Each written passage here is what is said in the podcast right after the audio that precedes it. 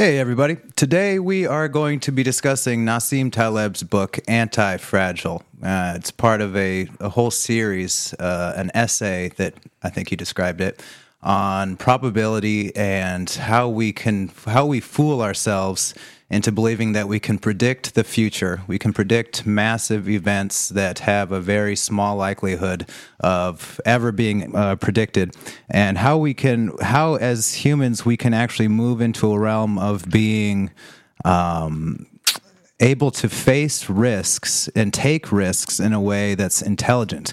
And throughout the book, he criticizes, you know, it's a, the book is a critique, a social critique.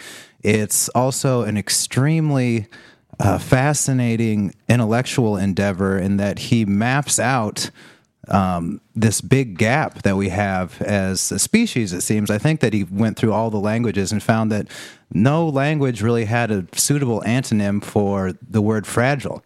You know, like I think in his interviews, he describes you know, you, you get a box and you put glass in it. You're shipping um, glass to somebody overseas, and you put fragile on it. But we don't have anything that you would put like likes disorder on it. Like please shake this box. You know we don't have any word. And so he came up with a word and it's the title of the book um, anti-fragile. Obviously he's also the author of the black swan and um, Skin in the game. Procrustes, the, the bed of Procrustes. the bed of Procrustes, which is just a lot, uh, just a, a, lot of aphorisms, very witty and poignant. He's a very intelligent and very interesting, exotic, exotic thinker. Mm-hmm. Also, Fooled by Randomness was, I think that was the first book in this series that he wrote. He had Fooled by Randomness, then Black Swan, then this one, Anti Fragile, and then uh, Skin in the Game, and then Bed of Procrustes was somewhere in there. Mm-hmm. Um, one comment on that phenomenon of language that he observes in the book. The just to get a bit more into the definitions so if you look at the word fragile it's something that you want to avoid any stressors coming in contact with a, a, fragile thing. So if you think about like a small glass ornament or something something very intricate you want to put it behind put it in a black in a in a glass case or something. You don't want kids to be around it. You don't want them to be playing with it because a small knock or a drop will break it and break it beyond repair most often. That's what a fragile thing is. That's like what why you say we put fragile on boxes. But what's the opposite of fragile? So he points out that in every, like practically in every conversation, if you ask someone who isn't already familiar with the term, they'll say that the opposite of fragile is robust or, res- or resilient. So something that will withstand shocks and not break because of them. But that's not that's not the case because for something fragile, it's a something fragile doesn't like stressors, doesn't like chaos or volatility or randomness. It wants to be shielded from those things. But something that's robust, like a rock or uh, you know a steel block, that those things they can withstand shocks. You know, you can take a hammer to them, um, oftentimes without breaking them, or you know, the their toleration of stressors is very high, so it takes a lot of effort in order to destroy them. But they don't like stressors. They don't they don't gain from from uh, from those kinds of events, that kind of chaos.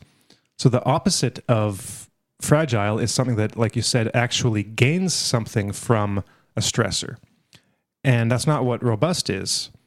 Um, robust is neutral. So you've got something like um, fragile, which is uh, negative. It doesn't like something. And you've got neutral, robust things, which can go either way. It's like you can hit them or you cannot hit them, but it doesn't matter to the robust thing. Then you've got this other category of things which actually benefit from disorder, benefit from stress and chaos to some degree. And we don't have a word for that, or we didn't until you know Taleb came along.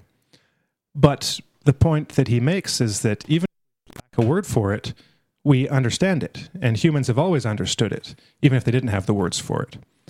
So, along those lines, he gives another example just to kind of give the concept of this this ability to do without knowing because humans can do a lot of things without necessarily knowing why or how, why they do them or why it works, how it works. And one example that he gives is the names of colors. So in uh, you know in the typical rainbow in our culture, it's got seven colors. red, orange, yellow, green, blue, indigo, violet. But he gives the example of some some uh, some research that shows that there are some cultures, some tribes, or I can't remember who exactly that only have three colors, for instance. And then there's the the now famous phenomenon from ancient Greek literature that shows that they didn't have a word for blue, for instance. They had a very limited range of color words. And so some people, um, at the time this was discovered, I think it was in the 1800s, the the, mm-hmm. the first guy that really observed this mm-hmm. because like if you look at homer for instance in the odyssey the the sea is described as the wine dark sea and there's no word for blue there's no word for the blue sky or the or blue water um, which is very strange there's like light colors and dark colors and then a few in between like maybe yellow or or something like that but there weren't necessarily all these different colors but so so the the idea when this was first really popularized was that maybe human vision had evolved since then that we couldn't actually see blue back then. We weren't we didn't have the ability to see that color. And it's only been in the last um, you know couple thousand years that we've developed the ability to actually see blue. Well, that's actually uh, it's probably nonsense. What is actually the case is that those like modern cultures that only see three colors, for instance, they have three names for colors. But That doesn't mean they can't distinguish between all the existing colors. If you show them, if they have no word for blue and you show them blue or two blue things, they'll be able to match the two blue things compared to the two green things, the two orange things, whatever. It's they. It's just that they don't have the the word for it. They can act it out and they can and they can recognize the the they can distinguish and differentiate between those, but just not name them according to the you know our our seven color convention. And for me, for instance, like I only ever use six colors. I never really understood, you know, indigo, violet. It's like it's blue or it's purple. Mm-hmm. Like I, I, don't see, I you know, I can't. uh I you know, if there's a, I, I've done color test perception or color perception tests, right, where you match up colors, and I've got you know, I always score really high on them. I can distinguish shades of different colors. But if you ask me, you know, what indigo is, I'll just say, well, it's show me a color. It's either blue or it's purple. Mm-hmm you know so i've got six basic colors that i work with and then you know maybe you know i can distinguish or i can name some shades like cyan blue for instance or something like that like but the the the words kind of don't matter well they do matter in a sense but in the practical realm they don't they don't really matter because we can still act these things out and still recognize them. So the some of the principles of anti-fragility have been known well just as long as humans. We we tend to understand that living things have this property, even though we haven't had a name for it, and we um, we act in a way that acknowledges the existence of this kind of thing, this property. We also do things totally ignorantly um, against against this property by kind of imposing our own um, our own beliefs about the nature of things in reality that actually produce fragility. Mm-hmm. Because by not by not recognizing things as anti-fragile, we actually produce fragility. We make things more at risk of falling apart. Yes. Well, so Taleb is a uh, kind of a financial analyst. Um, he used to be a trader. He's a kind of a self-stylized philosopher, and so one of the anecdotes, and by the way, this is a very funny book. Uh, Taleb sprinkles a lot of his uh, explanations with personal experience, analogies, metaphors.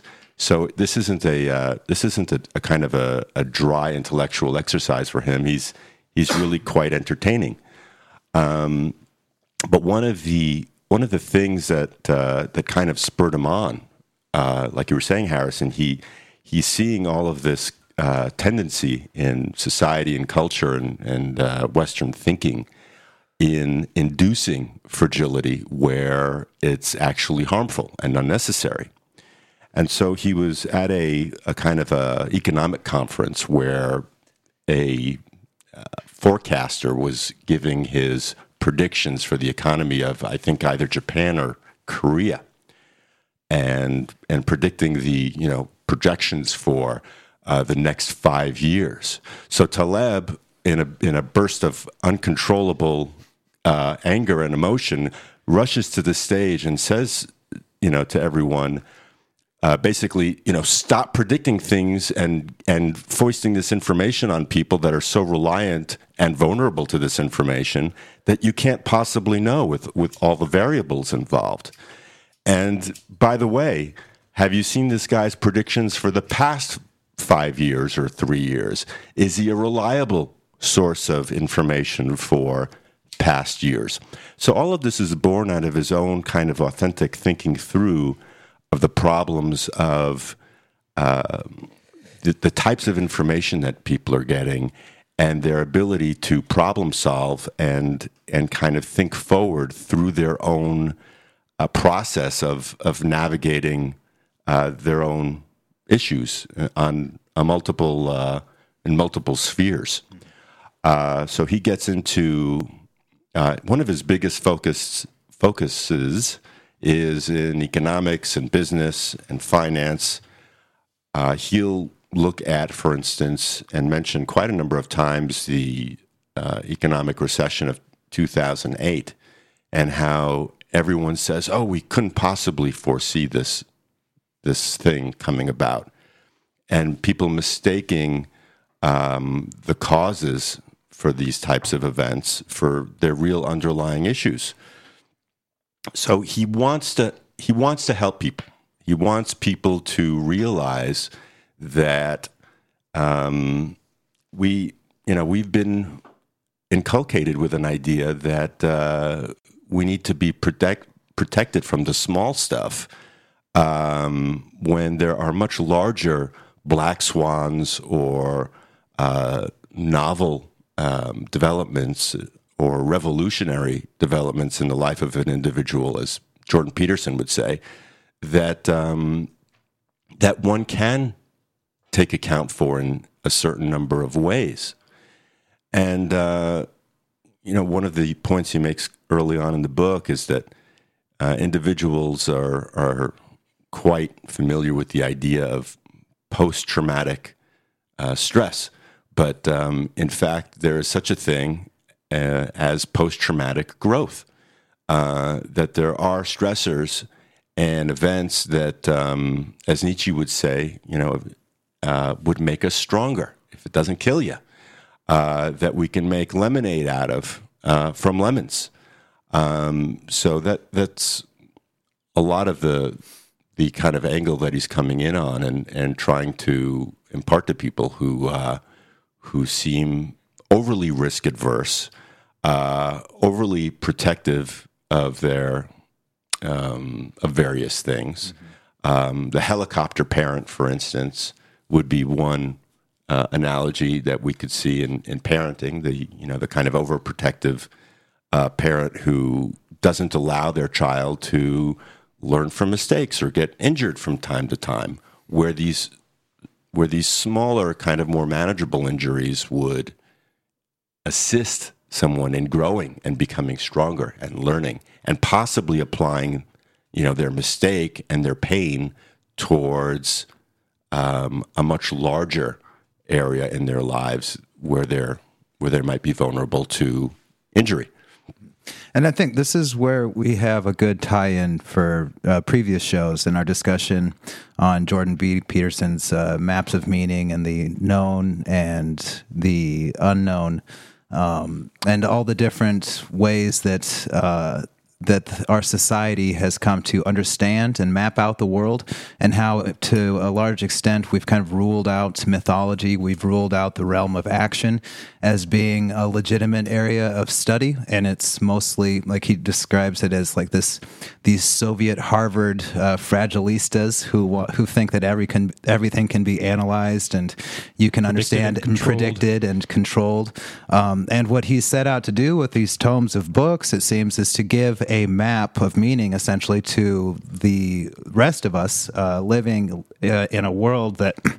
I mean, just every day you're going to be you're bombarded. All of us are bombarded by new predictions, all sorts of you know climate change uh, predictions, economic collapse, uh, you know, viral infections. It's every day there's some sort of uh, oh something big crazy is going to happen, and as he says, you can you know we can spend our entire lives trying to predict the, the uh, future with absolute certainty, and that is not going to work. It's not a method that we can actually you know utilize. We're never going to be st- able to statistically prophesize the you know the end of the universe or tomorrow even.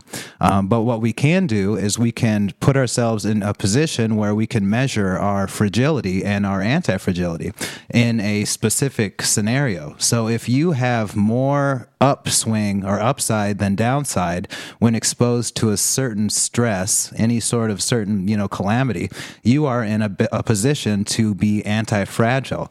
Um, you know, for example, you have to take uh, you know like those preppers. They have uh, let's say they have cans of food and there's this massive cataclysm and now all of a sudden they are sitting on a you know gold essentially because this food is now gold to them. They can eat they can survive or whatever. Um, and so in that situation those individuals are anti-fragile. Their their upside is um, substantially increased by their own activities. And you can do this. He he has number of different heuristics that you can implement in order to do that. Basically, in your entire life, you can you can prepare for any kind of uh, you know you can be proactive basically is what it is. You don't live in fear. You don't live with predictions like on this day this is going to happen or this is guaranteed to happen. It's we can't possibly um, it makes us more fragile actually i think he would say in order to in, to live in such a way where you're you're going by people's predictions often flawed predictions and um, black swans are by definition unpredictable. And so those are the things but those are the things that scare us the most are those big events that you know are going to occur, but you can't capture them with any statistical uh, sense of certainty. But we, you know that it's going to happen because it's happened in the past. You've had, you know, World War II. You've had um, the 2008 climate crisis. You've had cometary bombardments of the planet. You know that there are these huge events um, that he he terms black swans, which is almost a little bit too friendly, to, you know, for the the kind of ferocity and kind of damage that they inflict. But um, that is just one aspect of of the this whole his whole argument. You know, this book really builds on all the previous books. He lays out the reasons why um, you know black swans aren't predictable and how we kind of f- uh, fool ourselves by thinking that we can predict them. And instead, we need to start seeing uh, the this the world of action in the world of action we humans and all and many bi- most biological systems require some degree of stress and volatility in order to just to survive just to live. It's just a biological fact that our bodies need stress in order to uh, live. Mm-hmm. but it's a certain type of stress right? He makes that distinction because well he makes a lot of distinctions because things that are anti-fragile in one sense will be fragile in another.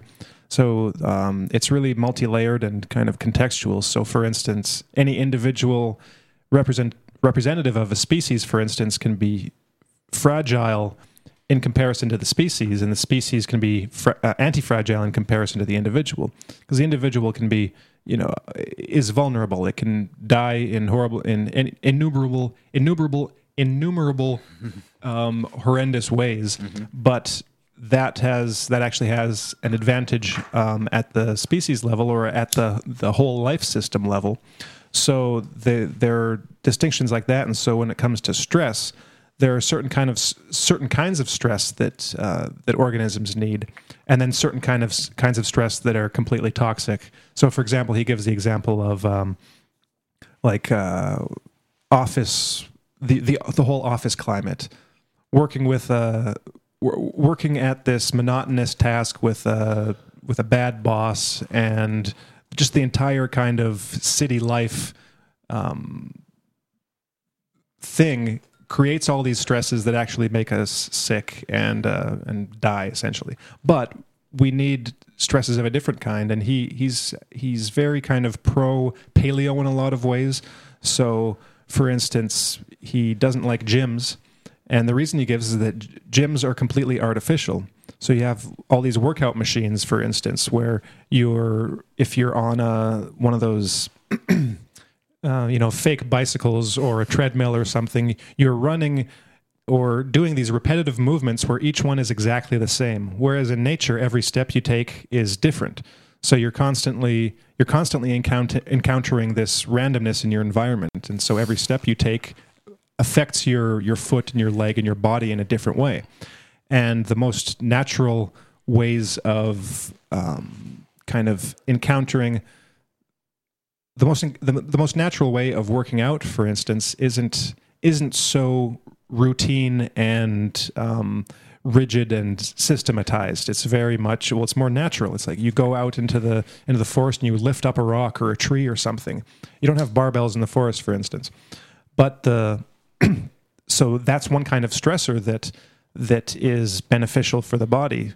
Talks about um, even just working out when you're when you're stressing your body it, you're you're harming your body. You're ex, you're exposing it to a, a stress and a threat of some sort. You're doing damage to your body, and then your body, in response, overcompensates. It says, "Okay, I'm going to prepare for this for the next time, but I'm going to over overcompensate. I'm going to push a little bit harder, so that not only will I be able to handle that same stressor that I was exposed to, but I'll be able to handle a bigger stressor. So you actually grow strength, and you, you actually grow strength in that way. You become stronger and able to able to kind of conquer bigger obstacles than you were in the past. So those are the kind of stresses. Well, it's one kind of stress that actually increases your performance because of that that overcompensation. He gives a funny example of just the the the poor use of prediction. For instance, when designing, let's say, a, a, dam or something, or anything to do, to do with flooding. Yeah, it was to do with flooding. So you have these planners that that look in the past hundred years and pick the biggest the biggest uh, flood that they had in the past hundred years, and they plan for that level, not realizing or not thinking that that previous flood was out of the ordinary. If that previous if the if the planners of that time had had used the previous biggest flood they wouldn't have been prepared for the one that was coming up. You have to prepare for more than has been experienced because, like you say, you can't predict black swans. It's not like there's this artificial limit for, for flooding that says, oh, this is the, the most it's ever going to flood because that's what happened 100 years ago or, or 200 years ago. No, that was that one was out of the ordinary. That that's the reason it's the one that you look back on. So you have to plan for the for the unimaginable, plan mm-hmm. for the one you can't predict. So you plan for for uh, a flood of much greater proportions than has ever been experienced because chances are that's the one well chances are that's the one that's that's that, that's the one that if it happens will really set you back so um, yeah well that kind of reminds me about his point on centralization and his look at the way that switzerland functions. Uh, because you know what taleb would say is that uh, the the decentralization of, of Switzerland that um, has these various kind of regional uh, governments that very lightly govern, uh, but that manage to um, take care of all of the considerations of a of a given area uh, fairly productively, uh, make it more or less robust and less vulnerable to the systemic um, issues or problems that a very centralized state would have with a very big uh, authoritarian uh, government that might otherwise make bad decisions that affect everybody. Mm-hmm. So he he's a strong proponent for uh, decentralization, where um, where you you have this kind of autonomous. Uh, you know, if if it ain't broke, don't fix it. Essentially, um, and th- there are so many points that he makes. The thing is, I when I was reading this book, he kept qualifying all of his ideas for what being anti-fragile was. He he makes, like you said, Harrison. He makes these. You know, he contextualizes uh, this idea and he applies it into many spheres. And and something that I really enjoyed about it was the um, he's beseeching his readers to uh, get out of domain dependence or this kind of narrow thinking. You know, you might you might actually enjoy some amount of anti fragility in your own life. Uh, you might kind of unwittingly or even consciously or intuitively understand uh, how you know something works and make the, the best use of it at your job or or even just the the economics of spending energy and, and being productive uh, at home if you're at home. Uh, but he says that these are these are concepts that you can apply towards any sphere of your life, uh, towards the future, um, in such a way that uh, that you are less vulnerable to those black swans or or events that um, that would seek to. Uh, or, or that would somehow make you more vulnerable to, to certain stressors. Right, and then even in the event of a, a, debilitating event like a black swan, something like a negative black swan, you could possibly gain from it. But there's also positive black swans that you can, you know, kind of hunt down and track. And he uses uh, a really he has the the barbell uh, to to think about. He says use the barbell strategy. So the barbell is clearly there's no middle ground. It's just all. Um, like you're very aggressive, but you're also very paranoid. So an example would be, you know, like 15, 12, 15 years ago, uh, let's say that you have a decent job, you are renting someplace, you can afford all your bills, you've got enough money that you can put into savings, and you hear about Bitcoin right? Now, if you're super, you know, aggressive at the time, they're like, "This is going to be the cryptocurrency, blah blah blah," and you're, you know, you're in on this stuff. Friend told you about it, and if you're super aggressive but not paranoid, and you're not applying the anti-fragile philosophy, then you you invest a ton of money into it, just a ton of money, and nothing happens. You know, it's just years and years and years, and it's it's still it's you don't you don't get you don't see any real payoff. Your life shambles go, just goes out of control. You forget your password. You end up doing drugs on the you know. But um, the barbell approach is to be super aggressive, but also be paranoid. So what you would do is you know you have like 90% of your savings in some very conservative spot. Right. And then you take 10% and you invest that into this very exotic thing. And if there's massive upswing, then you are all benefit. But if there's any downside to it, then you don't, you are still robust. You know, you're still not going to be, you know, shaken to your core, and it's just a matter of course. He, he basically advises hunting, like being a, a an just a, a, participant, a willing participant in life that you're going out and you're seeking, you're seeking these kinds of things and you're being strategic about it and you're living life in a relatively, you know, heroic way. Because in one of his books he writes that, you know, if you if you don't have a heroic bent by your 30s, you've started to die already.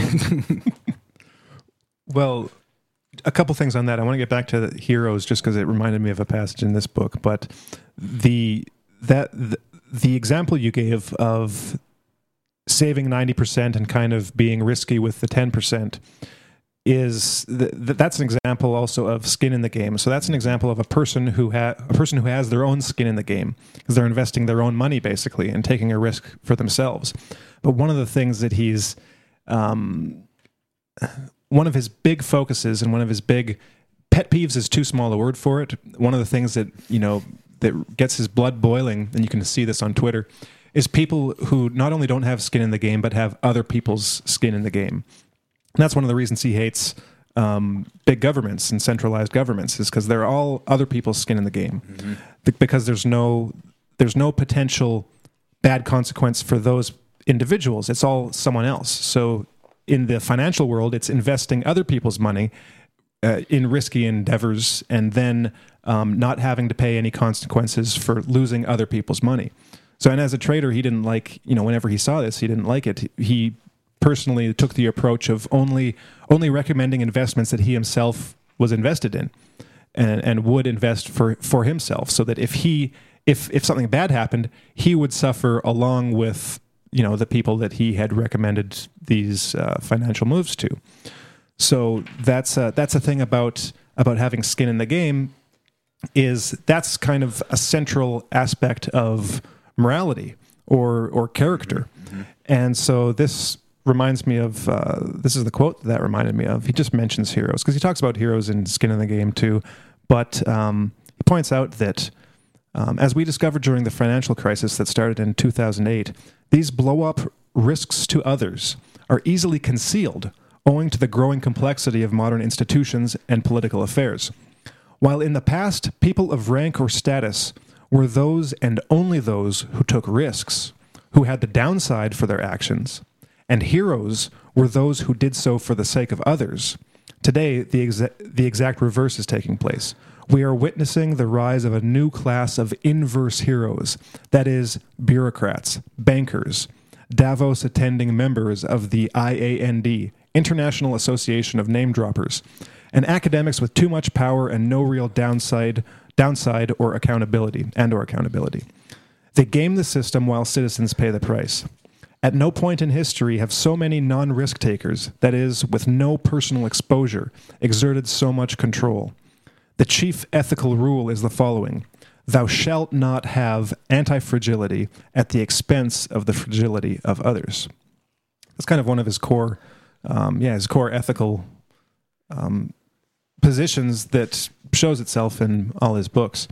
And just a bit on Taleb, like I mentioned, if you see him on Twitter, um, he's quite uh, pugnacious. I think, like if you read his Twitter, he he's constantly calling people out and swearing at them and uh, and insulting people. But the thing about him is, is that he's only insulting people for the most part, as far as I've been able to tell, that kind of deserve to be um, um, called out mm-hmm. and insulted. It's like the, if you look at the the people that he attacks, he he doesn't like frauds. He doesn't like you know bankers, like a, in this quote, bankers, bureaucrats, um, Monsanto, interventionists in foreign mm-hmm. policy matters. Um, he most of the most of his targets pretty much deserve it, and so he, and he's coming from a position where he can he's got what he calls like fu money in the sense that he's not he's not beholden to anyone. So that's a, a big thing about him is is his definition of freedom. And like he points out, if you're working in a corporation, you don't have very much freedom. Um, you're pretty much a slave. And in his like when you're self-employed, for instance, you have a lot more freedom. Or if you're a like he he, he says in this book, he argues that uh, a cab driver has more freedom than you know a business executive or a CEO um, because they they can they can weather certain they can weather certain um, stressors, um, and they can they can quit if they if they're uh, if they come up against like it's kind of like the whistleblower mentality. Like if something's happening that you don't agree with well a cab driver can just quit and find another job. Someone who's entrenched in entrenched in an institution doesn't have that freedom. There's all kinds of institutional and emotional considerations that come in to prevent someone from actually taking a, a, a heroic action so with fu money that's money that that you can um, use to kind of shield yourself from the from the attacks of others for for for your own heroic action. Mm-hmm. Uh, unfortunately, you know, a lot of people don't have fu money, or if they do, don't use it for a noble purpose.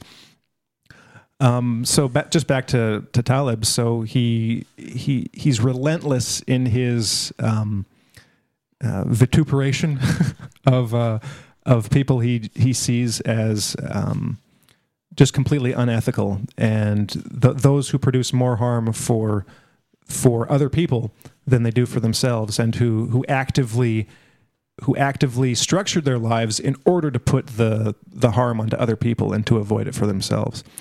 And just as an example of the kind of humorous uh, humorous way that he takes down people like this, I want to read uh, this paragraph. So and for those who think that academia is quieter and an emotionally relaxing transition after the volatile and risk taking business life, a surprise. When in action, new problems and scares emerge every day to displace and eliminate the previous day's headaches, resentments, and conflicts. A nail displaces another nail with astonishing variety. But academics, particularly in social science, seem to distrust each other they live in petty obsessions, envy, and icy cold hatreds, with small clubs, with, with small snubs developing into grudges, fossilized over time in the, if the, in the loneliness of the transaction with the computer screen and the immutability of their environment. Not to mention a level of envy I have almost never seen in business. My experience is that money and transactions purify relations. Ideas and abstract matters like recognition and credit warp them, creating an atmosphere of perpetual r- rivalry. I grew to find people greedy for credentials nauseating, repulsive, and untrustworthy. Commerce, business, Levantine souks, those not large scale, uh, though not large scale markets and corporations, are activities and places that bring out the best in people, making them, uh, making most of them forgiving, honest, loving, trusting, and open minded. As a member of the Christian minority in the Near East, I can vouch that commerce, particularly small commerce, is the door to tolerance. The only door, in my opinion, to any form of tolerance. It beats rationalizations and lectures. Like anti fragile tinkering, mistakes are small and rapidly forgotten. So, that is again an encapsulation of this idea of decentralization and uh, the scale of systems. Like he's the guy that said, I, I, quoted it on a different show when he's talking about political systems. He's all about scale. So things that will work on one scale won't work in other scales.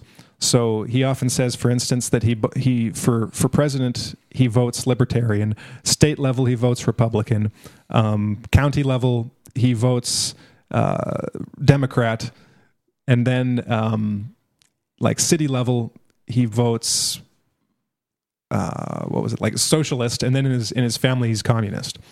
Um, so there's things that like that that there's things that work on on certain levels that don't work on higher levels, like I just said. So for the for the village based kind of community, it's very decentralized. It's to have a close knit community or village, and then um, and to ha- to give that as much independence as possible, mm-hmm. because that's where things work. That's where the that's where the people you actually interact with are. And when when you're so far away from a distant central authority, that that central authority has no um, no familiarity with you. There's no there's no connection. It's it's a totally distant relationship. So what does that person, what does that group, what does that institution know about your community, your village, and what will they actually do for you? Well, chances are not very much, and that's kind of what history shows is that central big central governments don't really care much about the the, the, tiny villages. They're doing their own thing with their own purposes, and it's the people that are actually living in the village that are concerned about their local concerns. And so, in in like a, a, monarchist system, it was it would be the people that appealed to the to the monarch, to the king, to actually get the the central government, in essence, to to do to do something for them. But uh, so the the king was kind of a um, a person acting on behalf of the little people but you don't get that very often in in central governments. And and the central government necessitates that kind of that kind of system because it's not decentralized. If you just cut that out of this out of the equation and um, like I think he'd he'd prefer going back to like the the Greek system of cities independent city states to have it as as local and manageable as possible and then to to interact with other city states on that level um, incidentally, that's what he's kind of arguing for uh, in the recent Lebanon crisis because mm-hmm. he's uh, he's Lebanese, and so he's been uh, he's been talking with a lot of people in Lebanon and and uh, telling them just how how well acknowledging how idiotic their their system has been and how how much of a um, just a pain in the ass the the central government has been in Lebanon and how little that they how little good that they've done and how much massive um, you know fraud and corruption and mismanagement and incompetence ineptitude they're responsible for. So um, that's just a little bit about um, Taleb himself and how he applies it. Just one one other thing he like he talks about in the book how everything that he writes about and he makes it a point to to do this is everything everything he writes about is something that's come from his personal experience. And he said he's like for example he says he'd be guilty if he if he were to have to go to the library and do research to make a point in the book um, because that would be false. All the things he writes about are things that he was actually interested in, and so it doesn't need to go and find the source for it. And it's like, oh, well, and that's that's what really annoys me about academic work is that when you and when you're reading academic books, you can tell that these people are doing it. You know, they just the way they write and then the way they set up their footnotes. It's like. Oh, this is how Alan Dershowitz did it. There was a scandal, you know, back in the day when he wrote one of his books, and then found a manuscript where he's telling uh, you know his research assistants oh find the source for this and, and, you know find find how you can support this point. And academics do that all the time. It's Yeah. just like they, they have a point and then then oh, I'm going to look through the research literature and then see if there's something here I can use to support my point. It's like it's it's just uh, uh, it's pretty pathetic, I think. Um, it- whereas at least a guy like Taleb has some um, um, some individuality in, in the game. and and skin in the game. Yeah, well, if you if you're interested in something, you learn on it. You learn it because you are interested in learning it, and it becomes part of you. And then you can speak about it from yourself, especially if it's from uh, from experience, and and then and that's what comes out of it. And and you can see it in the result because he's very he is a character, right? He's he's not like anyone else. Um, he's one of those few people in the in the I don't know if you I don't know if you'd call it like the academic world because I don't think he'd like being considered an academic, but in, in the realm of thinkers, he's one of those few that actually are actually have their own individuality, and you can tell it by reading it. Like there's he's got his own style, and it's not only not only um, interesting and um, enlightening, it's actually entertaining to read as well, and and that that's because um, because of the way he's written, because of the way he writes, and because of the the kind of principles that uh, that guide him in his writing. Just a little bit about Right. It's well, he is really scathing in his rebuke of a lot of academics, and I think a lot of it is because of that fraudulent element that you're you're discussing, is this this amount of hubris and um, self-serving uh, entitlement that kind of goes into a lot of these big wig academics, because clearly he's he admires intellectuals, he admires the intellect, he just doesn't he doesn't like fraud.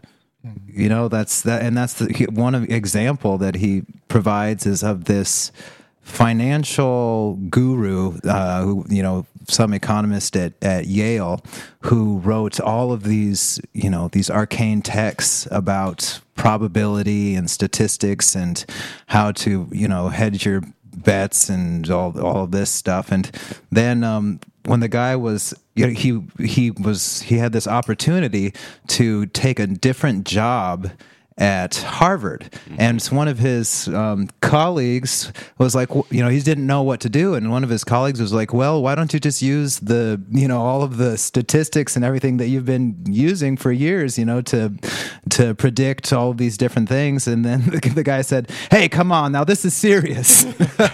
right. and now it's my paycheck on the line. This is serious. I can't use that stuff. I just made it all up. I don't know if it actually works. You know, th- it's that level of fraudulence that you can tell.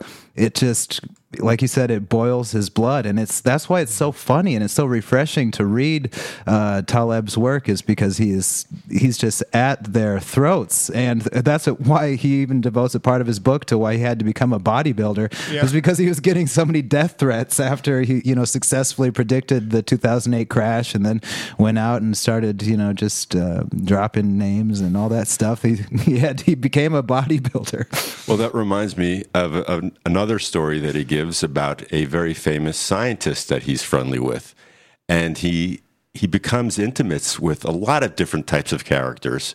Uh, established book writers, um, this famous scientist that he doesn't name, uh, people, individuals who are uh, in the working class.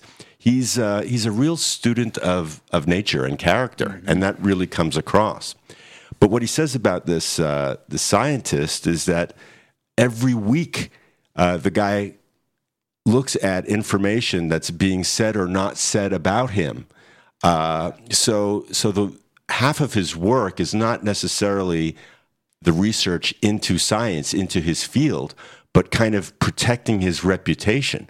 You know, why why didn't uh, why wasn't this other scientist um, acknowledging my accomplishments when he got an award? Why why is my name not being mentioned in this uh, in this new study that's come out? So there's this incredible amount of uh, energy and emotion that Taleb sees as fragile, as uh, unnecessarily self-important and and weak. Uh, that he'll get into when he discusses uh, the Stoics and the works of Seneca, for instance, uh, who took an approach that was much more um, at the very least robust, uh, but not weak in a in a self important way, and not kind of vulnerable to the uh, you know the slings and arrows of uh, of ego trampling information or, or rumor. So he's he's really wonderful that way. You get a sense that uh, he he knows himself and he's unapologetic for his uh, points of view because they were they're learned. Uh, they're they they come of hard earned experience. Mm-hmm. but I wanted to get back to a, an earlier analogy of this taxi driver as an example of um, of a anti fragile uh, individual in in the kind of uh, more mundane sense of of being a worker. Uh, so Taleb gives this example. He compares the taxi driver to this kind of personnel manager who uh, who has a very stable existence in a government or a, a kind of a, an established corporate atmosphere for many decades. And when it's seen that his position is no longer um, needed or there are cutbacks due to centralization in a particular government, he finds himself in his mid 50s as a middle manager, you know, completely vulnerable and fragile when he's let go. Where the you know the taxi driver who essentially works for himself and may have periods of ups and downs and may on the surface have this position or job that seems to be uh, fragile is actually uh, more stable uh, because he he's already kind of learned the ropes for himself of of exactly how much he has to do and where he has to go to make his buck uh, farming people from one side of town to the other. So uh, another point that's being made here, which I think is quite useful, is you know on the surface of things, what may seem to be quite stable for us uh, from the day to day, predictable, uh, mundane, um, routine, uh, is actually in the long run can be quite fragile uh, and subject to the black swans that we mentioned a little earlier, where finding a more kind of independent, self-reliant uh, route in in one's thinking, in one's doing, in one's making a living, in one's relationships, affords a person this you know the possibility for a greater amount of you know, uh, muscle, a greater amount of will exercised in directions based on one's own um, uh, thinking and and being. Uh, so that was really uh, quite interesting to me as an analogy, uh, because most of us, you know, let's face it, we're stuck in these kind of very nine to five routine positions for lack of the knowledge or the impetus uh, to to strike out on our own in some way, um, for fear that it's riskier. And Taleb is saying no.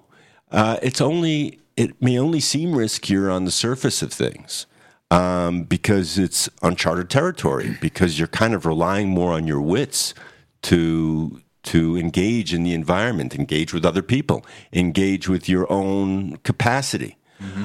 Uh, so that was another a really interesting part of the book, I thought. Yeah, like the example with the French uh, authors that a lot of them would just get jobs as waiters. And so this is the kind of the barbell strategy. They have that job as a waiter. They they just leave it. Or there were waiters and then there were other like uh, diplomats or sinecure um, which was some kind of a French uh, official or something, just very low level. You go to work, you just leave it there, you come back home, and then you write books, you know, and then you that's your uh, that's your the opposite end of your barbell. It's a little bit risky. You're not you you know you're not you're you're not you don't have fu money so you can't just say whatever you want but i mean you get to engage in something that is fulfilling and interesting and you know mind expanding that uh, is much better than just being um, like one of these fragilista policymakers that he describes that are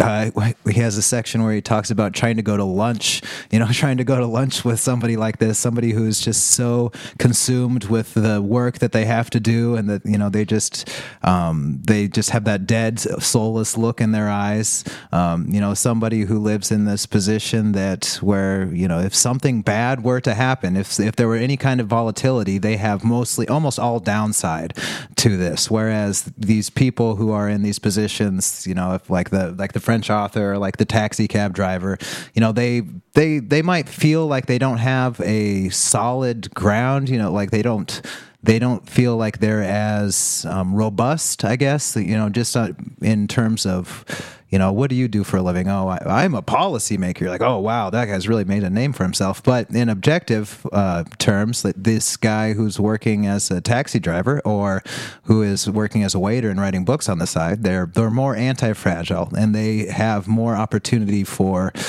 um, heroism, for development, and for you know being exposed to stressors that will make them more intelligent, stronger, give them a better quality of of life if, if they're able to um, utilize it properly. Mm-hmm.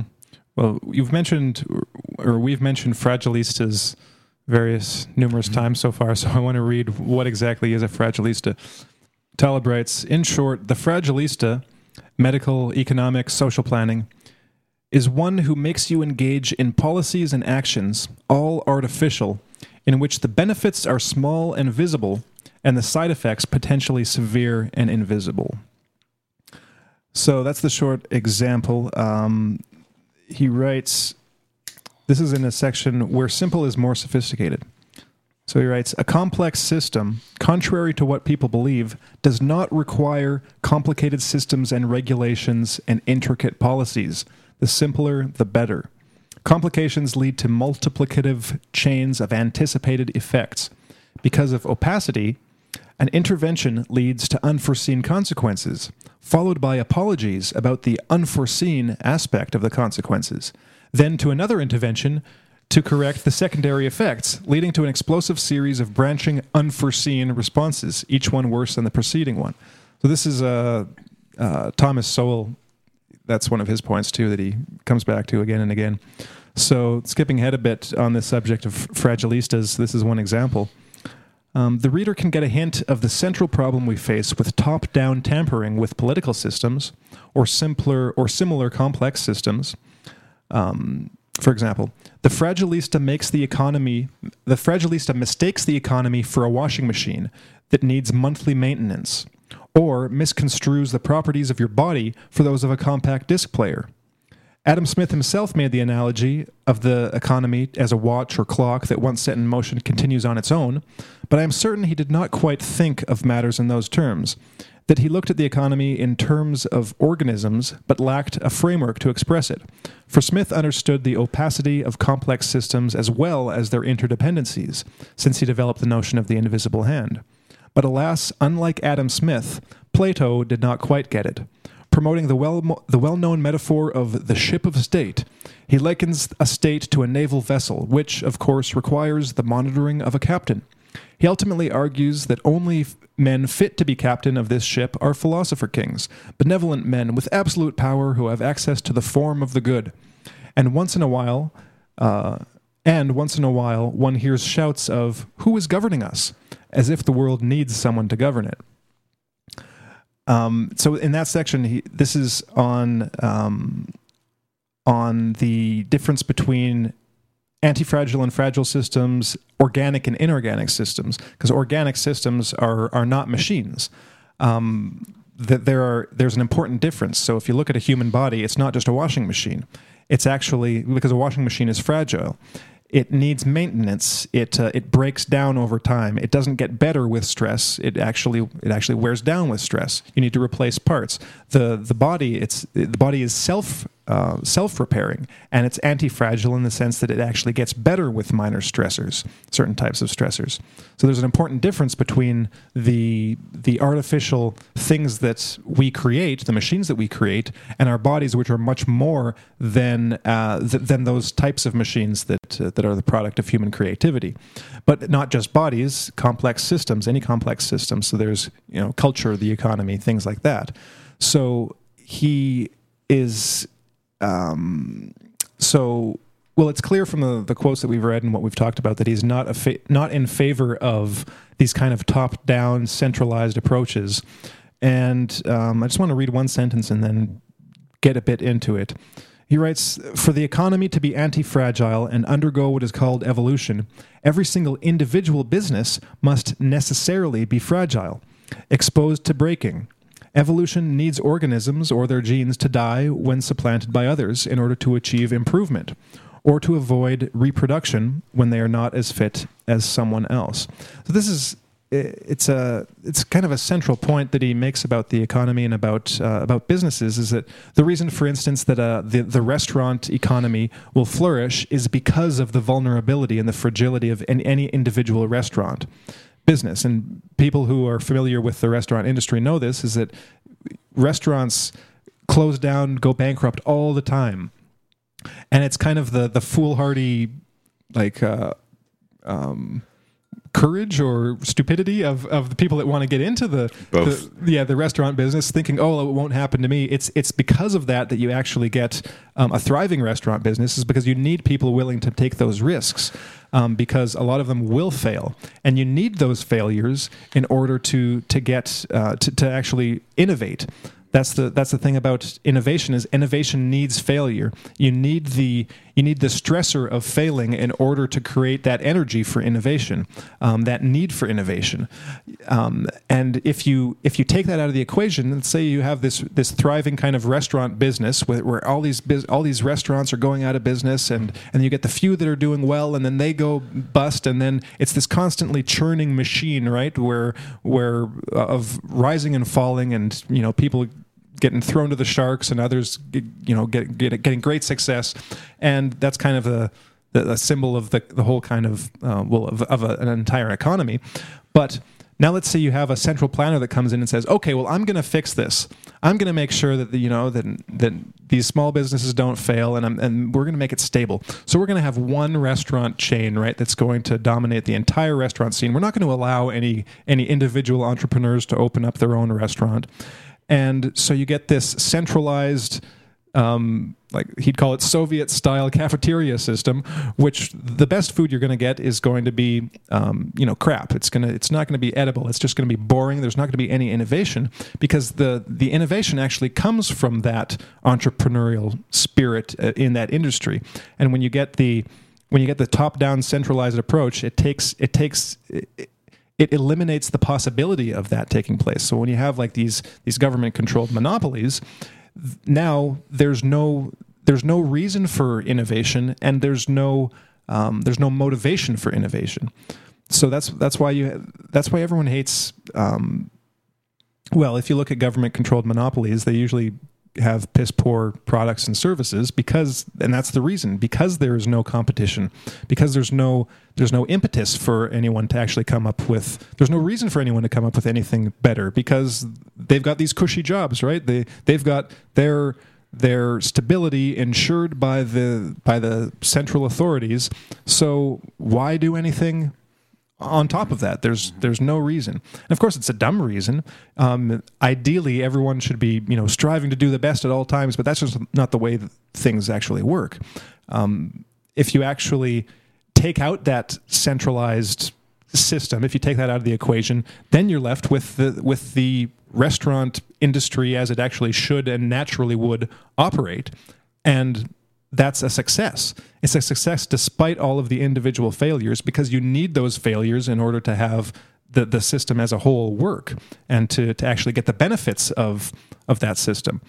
And um, so I, am not familiar with his with all of his kind of theorizing on on uh, localism and kind of how how th- how things would be better structured, but I think one of the um, well, one of his concerns is to make it so that that system um, that system with its ups and downs and with its failures and successes can work as well as possible with with as little of the downside as possible but you can never get rid of the downside. Like you can you can never get rid of the idea that a business can fail because that that is essential. And it's the same thing on it's the same thing everywhere on an every different level um, because there's this kind of fractal um, fractal structure to the way things are. And if you look at the human body and just life in general, you have the life system, you have different species, you have different groups. You go down to the human level, you've got societies and cultures of, of humans, and then you've got small groups, villages of, of, of people, and then you've got uh, a family unit, and then you've got your body, and your body is composed of individual cells, and the cells have their individual like proteins and different macromolecules and things inside of it. And on every level, there are there are stresses that cause um, that cause this. Well, it's like cells die. You know, um, when you when you get when when you um, he uses the example, for instance, of um, um, conditioning your body to to poisons for instance so when you, when you condition your body to poison whatever is actually going on if you're like if you're killing off the the weak proteins in in your cells and then you, it's kind of like uh, um, bacterial what's it called? Bacterial resistance. Um, the so the the strong ones live on and reproduce in your body and that makes your body stronger. Same thing like with your cells you know if, you, if you're working out you basically destroy and, and rip your your muscle fibers so that they so that they grow back and uh, and rebuild themselves on a on a stronger you know uh, at a stronger level. And it's this process that's going on all the time and to to deny that or to try to fix it you know to think to, to have the hubris that you can come in and and fix something like uh, fix something like nature that's so far out of your grasp is just uh, it's just the, the height of arrogance. And that's exactly what you know central planners everywhere are they're just totally arrogant to think that they can that they can succeed at this endeavor when it's um, it's completely impossible and so it's it's it's just a waste of time you shouldn't even shouldn't even go there you should instead try to just understand and and let things happen and maybe try to slightly guide them, but don't try to don't try to rewrite the system because it knows better than you do. Well, yeah. he said a, a, couple of things about entrepreneurship that I thought were quite interesting because he he says that uh, you know there should I mean he celebrates the individual's kind of um, attempt at at trying to do something, and even suggests at one point that there should be this you know entrepreneurs recognition day in in light of the fact that people are uh, putting themselves at risk, um, and that other people are uh, in a position to learn from the failures of other people. And he says that that is an anti fragile kind of characteristic as well. Uh, not that we want to see other people uh, fail at things. And he's very, uh, he's very kind of, um, you, you do get a sense that he's, he does, he's rooting for people. He's not, he's not a selfish, individual. All of this is a kind of uh, act of generosity on his part. It's to share what he's learning. At the same time, you, learn, you know, like you said, failure is definitely part of the equation, um, and and failing at something in an attempt to be innovative and to take risks and to make things better uh, are also part of the equation. So he moves on with this point uh, at one point, and and gets into the idea that a lot of speculators, a lot of people who are in the markets, um, are looking at what a lot of other people are doing and doing exactly the opposite. And when I read that, I thought about this recent bit of news of this uh, very well known investor recently named Ray Dalio. So the alternative news sphere has been filled with articles of late about how Ray Dalio uh, believes that there's going to be a very big recession. And, uh, and sometime between now and March, thinks that the stock market is going to dip by some untold percentage. Uh, so he's basically in the midst of all of this kind of you know news about the stock market doing so well and and and employment being so high and the economy's never been so great. He is betting a billion and a half dollars. I mean, really huge sums of money uh, against what everybody in the mainstream news has been saying for the past year. Um, and people are paying attention to him. So I thought about Ray Dalio, and then a few pages later, uh, he talks about Ray Dalio as, as this as this anti-fragile predictor of a hedge fund who, for the past twenty years, is kind of this icon of uh, financial uh, success and and prediction. Uh, so we can learn from the the the failures of others. Uh, it's a painful process if you have any amount of empathy for the individual who screwed up in some area, but it uh, it is also uh, a teach a teachable moment, uh, a time where you know that lesson if it if it isn't learned by the individual who's suffering the error.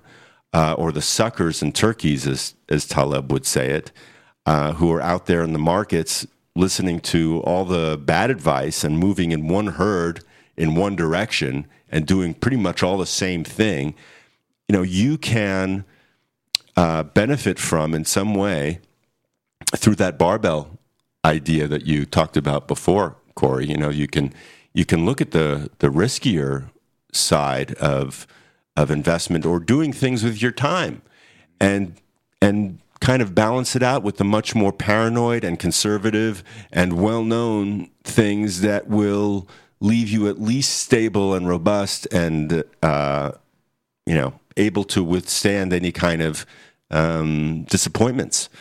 Um, but there, there is a kind of a, an approach to all of this that he talks about. And I was going to read this little bit here. He says that you can control fragility a lot more than you think. So let us refine in three points. Since detecting antifragility, or actually smelling it, as Fat Tony will show us in the next few chapters, Fat Tony is this guy who who it's his it's Taleb's Brooklyn friend, the guy who's probably kind of connected to the mob. He hangs around all day. He eats a lot. He he meets with people. He gets information. He makes investments, and he literally smells uh, you know, the uh, the the fragility in people. He he he sniffs them out. He sees what they're made of, what their character is, uh, what their character consists of, what their vulnerabilities are. Um, and uh, you can look at it in one of two ways. You can look at it as well, the guy is somewhat of a, a predator, uh, or you can look at it as you know someone who is a student of of nature, of of character, of uh, of his environment, of people who who are doing things around him, and and the success and relative uh, failures of the choices that they make. So, getting back to that, he says. Since detecting antifragility, or actually smelling it, as Fat Tony will show us in the next few chapters, is easier, much easier than prediction and understanding the dynamics of events, the entire mission reduces to the central principle of what to do to minimize harm and maximize gain from forecasting errors. That is, to have things that don't fall apart or even benefit when we make a mistake. We do not want to change the world for now. Leave that to the Soviet Harvard utopists and, and other fragilistas. We should first make things more robust to defects and forecast errors or even exploit these errors, making lemonade out of the lemons. As for the lemonade, it looks as if history is in the business of making it out of lemons. Antifragility is necessary, is necessarily how things move forward under the mother of all stressors called time.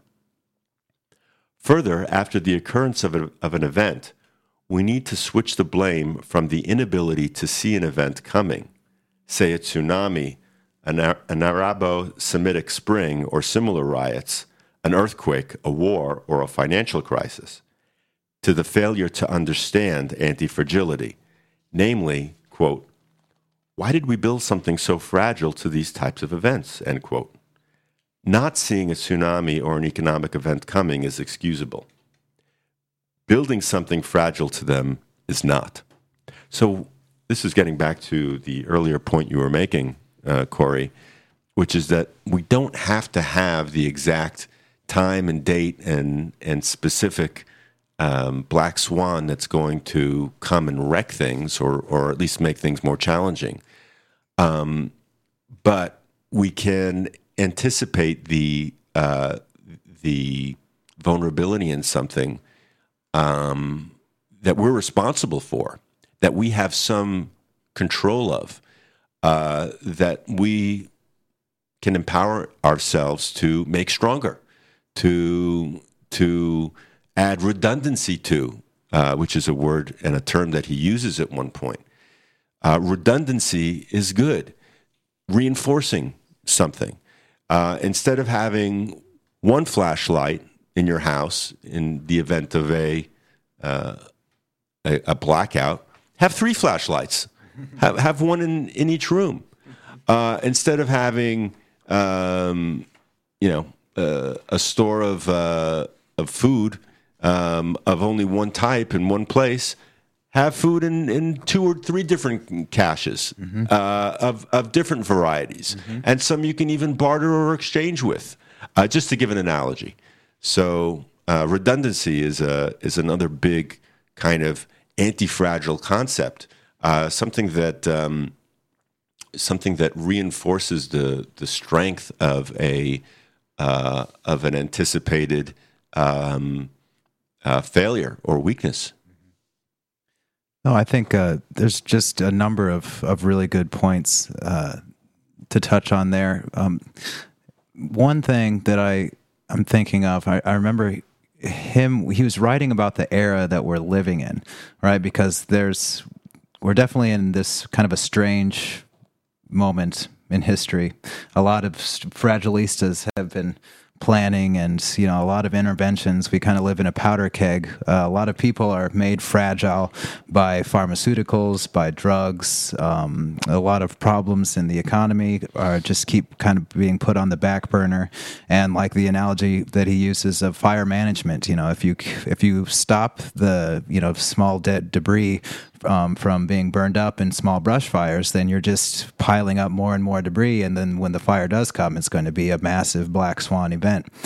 Um, and we definitely, it seems like we're we are in an age of that that level of fragility, just in you know terms of people's psychology and our physiolo- uh, physiology, you know, just taking pill after pill for every sort of ailment and all of this, you know, fake food made by uh, interventionists, naive interventionists who thought that they could genetically modify the food supply and genetically modify everything and there would be no adverse effects. We could just, we could tell nature to do it better than she wants to do it. And I think overall, uh, that it's I would highly recommend reading this book and in, in, fact probably reading this entire the entire series. I think that we we should probably do a show on every one of his books because it's um he's a very unique thinker and he presents he has a lot of heuristics and a lot of tools that we can't really cover just in one show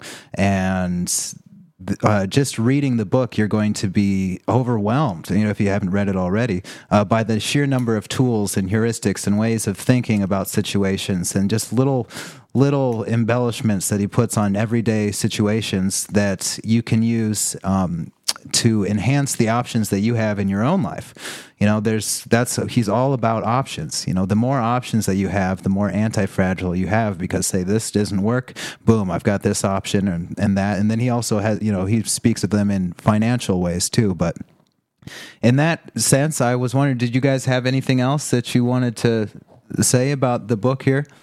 Just one point, one overall point to relate it to some previous shows that um, Taleb really did a service with kind of coming up with this word and this concept um, to be able to kind of give the name to something that we've that we've all known on some level exists, but now that we have the name for it, we can do more with it. You know, mm-hmm. understand it better and uh, and and integrate it more into um, you know our uh, the part of our lives that we use our thinking for, as opposed to just doing. Mm-hmm.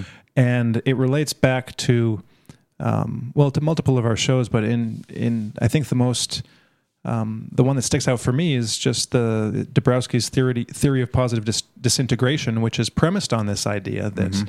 that there is a, a, a, something more in a lot of humans, more than resiliency, that there's something about the the shocks and the stresses of, in this case, of um, what's often considered um, mental illness. So so extreme neuroses and psychoneuroses, as Dabrowski calls it, that can tear a person down, but out of which something um, something stronger and greater and on a completely different level can emerge. You know, like a well, like a phoenix, but actually more than a phoenix because he uses the example of the the phoenix. The phoenix just comes back as a phoenix over and over.